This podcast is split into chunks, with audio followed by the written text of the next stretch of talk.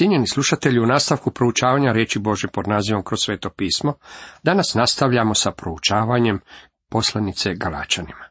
Osvrćemo se ponovo na peto poglavlje. U osamnaestom redku čitamo. Ali ako vas duh vodi, niste pod zakonom. Bog, sveti duh, vodi nas na viši nivo. Pavao nam jasno navodi koja su to dijela tijela. A očita su dijela tijela. To su bludnost, nečistoća, razvratnost, idolopoklonstvo, vraćanje, neprijateljstva, svađa, ljubomor, srđbe, spletkarenja, razdori, strančarenja, zavisti, pijančevanje, pijanke i tome slično. Unaprijed vam kažem, kao što vam već rekoh, koji takvo što čine, kraljevstva Božega neće baštiniti. Tu nam je iznesen popis odvratnih senzualnih grijeha, vjerskih grijeha, društvenih grijeha i osobnih grijeha. Senzualni grijesi, preljub, ispušten je u svim boljim rukopisima, ali je uključen u bludnost. Bludnost, prostitucija, nečistoća, seksualni grijesi u kojima je uključena i pornografija. Razvratnost, okrutnost, sadizam, idolopoklonstvo su vjerski grijesi, štovanje idola, tu je uključen novac i sve ostalo što zauzima mjesto koje pripada Bogu, vraćanje, droge, droge se upotrebljavaju u svim poganskim religijama. Neprijateljstva, mržnja, svađa, eris, u Grčkoj je eris pila božica prepirki, prepirke. Društveni grijesi, ljubomor, suparništvo, srđba, vrela narav, spletkarenja, frakcije, klike, razdori, podjele, srančaranje, partije, sekte, zavisi, ubojstva izostavljena u najboljim rukopisima, vjerojatno zbog toga što je uključeno u drugim grijesima navedenim ovdje, gospodin je rekao da ako mrzite, krivi ste za ubojstvo. Osobni grijesi, pijančevanja, pijanke, razuzdanost, pustopašnost, Zapazite da Pavao završava popis dijela tijela riječima i tome slično, što znači da postoji još mnogo stvari koje je mogao navesti. Koji takvo što čine, kraljevstva Božega neće baštiniti. Koji takvo što čine, ukazuje na radnju koja traje svo vrijeme. Naš gospodin dao nam je primjer izgubljenog sina koji je dospio do svinca, međutim nije ondje i ostao. U svincu ostaju samo svinje. Ako sin dospije onamo, bit će vrlo nesretan sve dok ne uspije izići. Ako možete nastaviti živjeti grešnim životom, onda ste u velikoj pogibelji. To znači da niste Bože dijete. Nabrojivši nam dijela tijela, Pavao će navesti i koji su to rodovi duha. Zapazite i ovaj kontrast, on govori o dijelima tijela i o rodovima duha.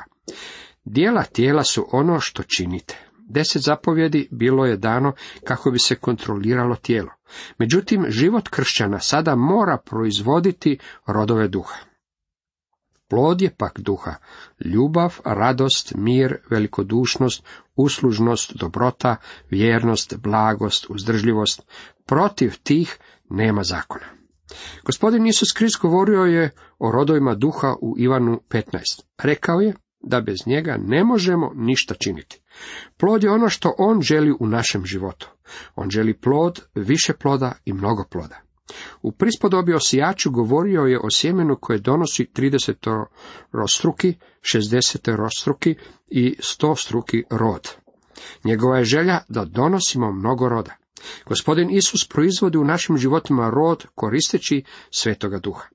On želi svoj život živjeti kroz nas. To je ujedno i razlog zbog kojeg stalno naglašavam kako nas se nigdje ne potiče da živimo kršćanske živote. Od vas se traži da dopustite da On živi kroz vas. Niti jedan vjernik ne može živjeti kršćanskim životom sam po sebi i sam od sebe. Stara narav koju svi vjernici posjeduju ne može proizvesti rodove duha. Pavao nam govori jasno u Rimljanima 7.18 kako nova narav nema vlastite sile proizvesti rodove duha. Rekao nam je, u istinu, htjeti mi ide, ali ne i činiti dobro. Taj problem imaju mnogi. Na koji način vi činite dobro? To nije operacija tipa uradi sam, ali kako ćemo dopustiti Božjem duhu da u našim životima proizvede rodove duha? Uistinu je zanimljiva tema o donošenju rodova. Kad smo već kod nje, želio bih upotrebiti svoj voćnjak kao ilustraciju. Nije to neki veliki voćnjak. Širok je 20 metara i dug oko 35. Kuća mi je smještena na sredini te parcele. Pred kućom imam predivno drvo nektarina i ono u istinu donosi dobre plodove. Imam tri naranđina drveta, četiri drveta avokada, drvo limuna i još nekoliko drveta. S obzirom na pogodnu klimu, tijekom godine uvijek neko od drva ima na sebi nekakav rod. Zapazio sam kako plodove proizvodi drvo, ali ne vlastitim naporima. Koliko je meni poznato, grane se nikada ne okupe i kažu. Hajdemo se svojski potruditi da vidimo što možemo uraditi za tog našeg gazdu, jer on uistinu voli plodove. Uistinu uživam u plodovima. Međutim, koliko ja razumijem stvari, grane koje donose plodove samo se otvaraju suncu i kiši. Tada se pojavljuju cvjetovi, oblikuju se maleni zeleni plodovi, koji zatim rastu i sazrijevaju. Još jedna stvar koju sam zapazio je ta da grane nikada ne napuštaju deblo. Ne silaze s debla i točkaraju unaokolo. Gospodin Isus rekao je, kao što loza ne može donijeti roda sama od sebe, ako ne ostane na trsu, tako ni vi, ako ne ostanete u meni. Ivan 15. poglavlje četvrti redak. Naš problem je u tome što mi sebe prinašamo Bogu kao živu žrtvu. Međutim, kad se žrtvenik previše ugrije, tada silazimo s njega. Moramo prebivati u Kristu ako želimo donositi rod. Pavao nam iznosi načelo donošenja roda na način da ga mi možemo razumjeti. Plod se donosi pod laganjem, pod laganjem slatkim utjecajima kojima smo okruženi. Ja ne govorim o svijetu, jednako kao što niti Pavao ne govori o svijetu. Moramo se podložiti svetome duhu koji prebiva u nama. Sveti duh želi donositi rod, on se naziva rod duha. Plod je pak duha ljubav, radost, mir. Zapazite jedninu, je, a ne jesu. Možete raspravljati o gramatici koliko želite, međutim u grčkome je upotrebljena jednina. To nam ukazuje da je ljubav rod, a iz nje izrastaju svi ostali plodovi. Ljubav je primarna. Pavao nam govori da bez ljubavi postajemo poput mjedi što ječi i cimbala što zveći. Prva Korinčanima 13 nikada nije bila zamišljena da bude uklonjena iz Biblije, stavljena u prekrasan okvir i obješena na zid.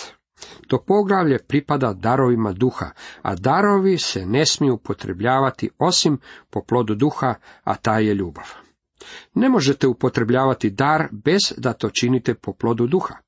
Ljubav je najvažnija u svemu. Pavao nam u prvoj Korinčanima 13 dalje govori da ako predate svoje tijelo da se sažeže i ako date sve što imate, ali u tome nemate ljubavi, tada ste ništa. Morate prepoznati važnost onoga što nam Pavao ovdje govori. Još jedna stvar koju nam Pavao prenosi u prvoj Korinčanima 13 je ta da ljubav nikad ne traži svoje. Ljubav uvijek čini nešto za druge. Dar se uvijek mora upotrebljavati u crkvi.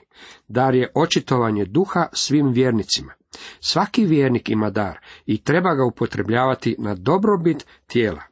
Oči koje imam djeluju na dobrobit ostatka tijela. One upravljaju moje tijelo u pravom smjeru. Vrlo su važne. Ne mogu si zamisliti da moje oči istupe iz ostatka tijela i kažu volimo gledati unaokolo, a noge su ti se umorle, pa ćemo mi otići na nekoliko trenutaka. One to nikada ne čine. Moramo prepoznati da se niti jedan dar ne smije upotrebljavati bez rodova duha, a taj je rod ljubav. To je ona vrsta ploda o kojoj gospodin Isus govori u Ivan 15. Plod je plod duha. Plod je pak duha ljubav, radost, mir, velikodušnost, uslužnost, dobrota, vjernost, blagost, uzdržljivost. Protiv tih nema zakona. Nema zakona protiv njih, ali jednako tako nema niti zakona koji ih može proizvesti. Vlastitim naporima ne možete proizvesti niti jednu od ovih stvari. Jeste li ikada pokušali biti, na primjer, krotki? Ako biste pokušali biti krotki i u tome uspjeli, postali biste oholi zbog toga što ste postali krotki, a tada biste izgubili svoju krotkost i poniznost. Promatrajmo načas plodove duha. trebali bi karakterizirati živote vjernika.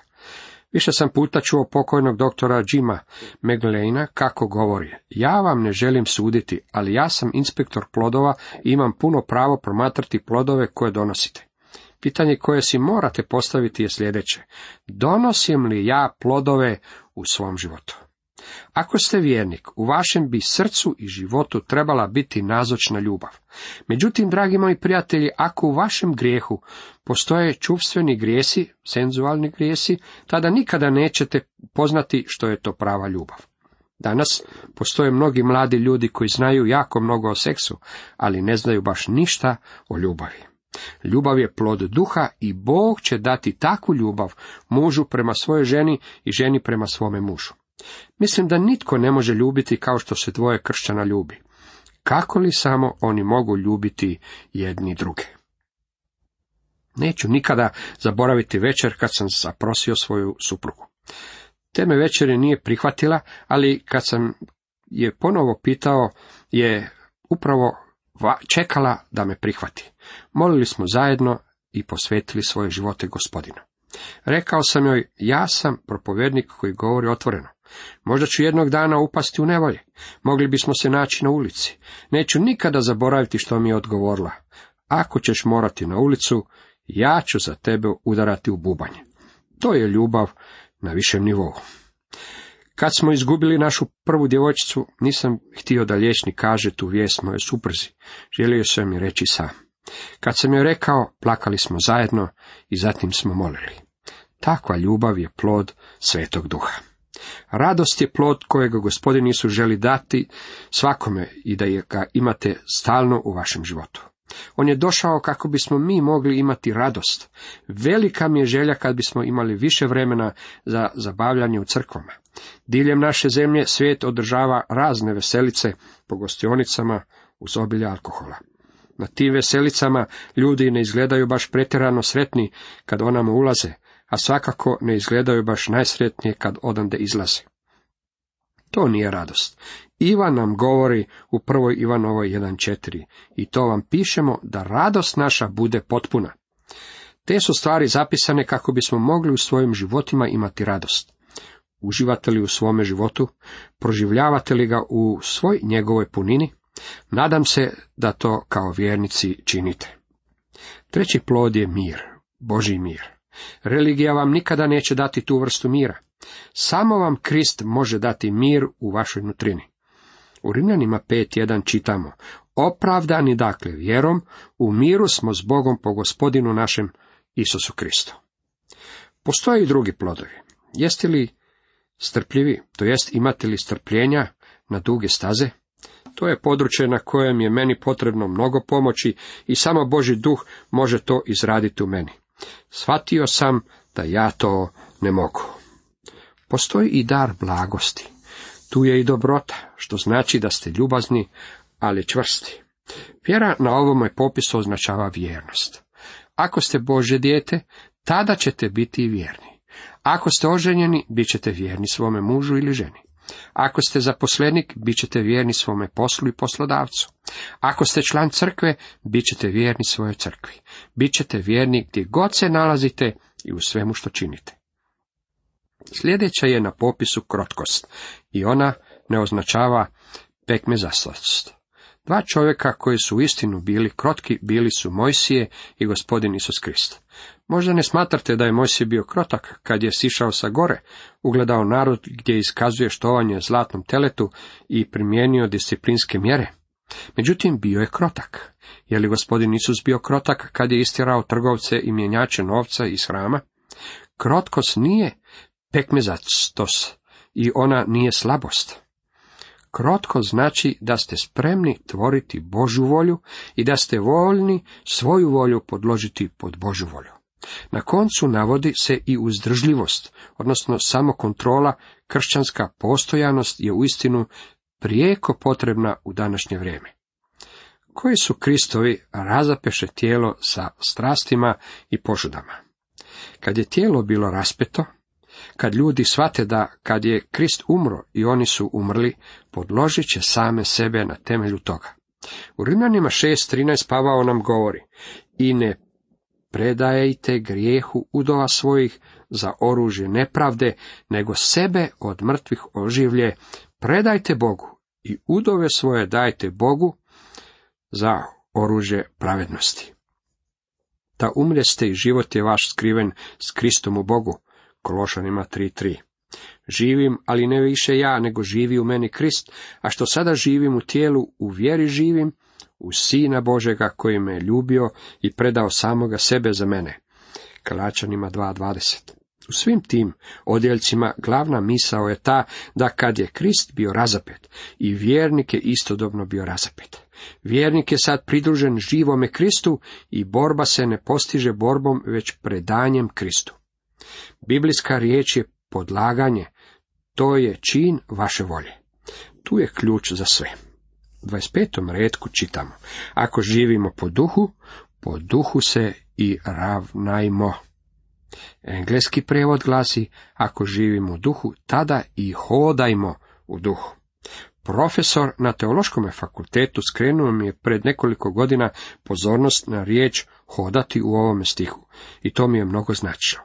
Kao što se sjećate, u 16. stihu je za hodajte u duhu upotrebljena riječ parapaeto, međutim ovdje je za hodanje upotrebljena druga grčka riječ, to je riječ stoji homen, a to je temeljna ili elementarna riječ, a znači koračati ili hodati u redu, misli se po određenom protokolu ili redoslijedu.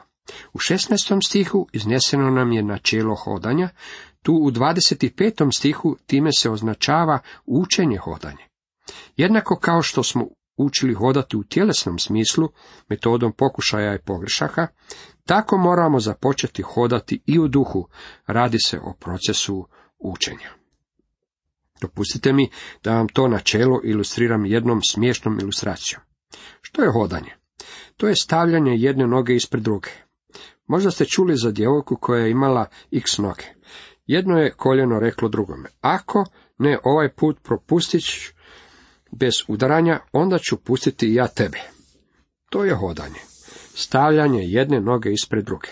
To znači naučiti hodati. Na koji ste način naučili hodati? Jeste li primili pouku o tome? Jeste li išli u posebnu školu i tamo slušali cijeli niz predavanja o tome kako hodati? Jednog je ljeta naš unuk, koji je tada imao 12 mjeseci, bio kod nas stanovito vrijeme. Mogao je stajati i tako se njihati naprijed natrag. Ja ga nisam posjeo na stolicu i govorio mu o mehanici njegovog stopala i noge. Nisam mu održao predavanje o psihologiji hodanja ili govorio o društvenim implikacijama hodanja. Da sam postupio na takav način, bili moj unuk sve to prihvatio i jednostavno počeo hodati? Ne, dragi moji prijatelji, to nije način na koji učite hodati. Hodati učite metodom pokušaja i pogrešaka. Jednom je moj unuk snažno tresnuo tlo, tako da je dobio veliku čvorugu na čelu. Pao je mnogo puta, međutim uskoro je hodao, trčao i penjao se sa sigurnošću planinskog kozoroga. Naučio je to jednostavno čineći to, pokušavajući i čineći pogreške. Na jednaki način učimo ih hodati u duhu, pokušavanjem i pravljenjem pogrešaka. Poznajem ljude koji su odlazili na mnoge tečajeve i biblijske konferencije. Njihove su bilježnice pune bilježaka o tome kako živjeti kršćanskim životom. Međutim, oni ne žive takvim životima. U čemu je problem? Morate naučiti hodati u duhu, a to opet znači da jedno morate započeti. Zašto ne biste započeli baš sada? Recite, hodat ću u duhu. Pouzdavat ću se u svetog duha da u mome životu proizvede plodove. Možda mislite da ćete pasti i udariti nosom o pod? Imam za vas radosnu vijest. Pašćete i udarit ćete nosom o pod. Bolje će vas. Možda ćete me pitati koliko puta ću pasti. To ne znam. Ja još uvijek padnem. Međutim, to je način na koji ćete početi hodati u duhu. To je jedini način. Dragi prijatelji, morate iskoračiti u vjeri i početi se oslanjati na Božeg duha. Podložite se njemu, tu se radi o činu vaše volje. Ja svaki svoj dan započinjem riječima, gospodine, ja ne mogu svojim snagama živjeti životom koji će biti ugodan tebi, pa te molim da ti to učiniš kroz mene. Ponekad ne odem niti nekoliko kuća od svoje kuće i već mi se nešto dogodi. Neki dan jedna žena u Volkswagenu presjekla mi je put. Do tada sam bio lijep i sladak, međutim dovezao sam se do njenog auta i rekao joj što je učinila. Ona mi je odgovorila nekoliko stvari natrag. Kad se odvezla, pomislio sam, čovječe, stvarno sam zveknuo na nos. Kad mi se to dogodi, ja samo ustanem i krenem dalje. Ne hlepimo za taštom slavom. Ne izazivajmo jedni druge, ne zaviđajmo jedni drugima. Ne hlepimo za taštom slave, vi i ja nikada nećemo biti predivni Boži sveci. On je predivan. Kako li je samo on predivan? On zaslužuje sve naše štovanje. Počnimo hodati pouzdavajući se u njega poput male djece. To je ono što on želi da činimo. Ne izazivajmo jedni druge. Ne smijemo izazivati i zavidjeti jedni drugima. Moramo se spustiti iz naših visina u kojima letimo i početi hodati u duhu. Kršćanski život nije iskustvo letenja u balonu uz nekoliko i nekako podizanje velikom silom. Umjesto toga radi se o svakodnevnom hodu. Radi se o stavljanju jedne noge pred drugu, oviseći pritom o svetom duhu. Cijenjeni slušatelji, toliko za danas.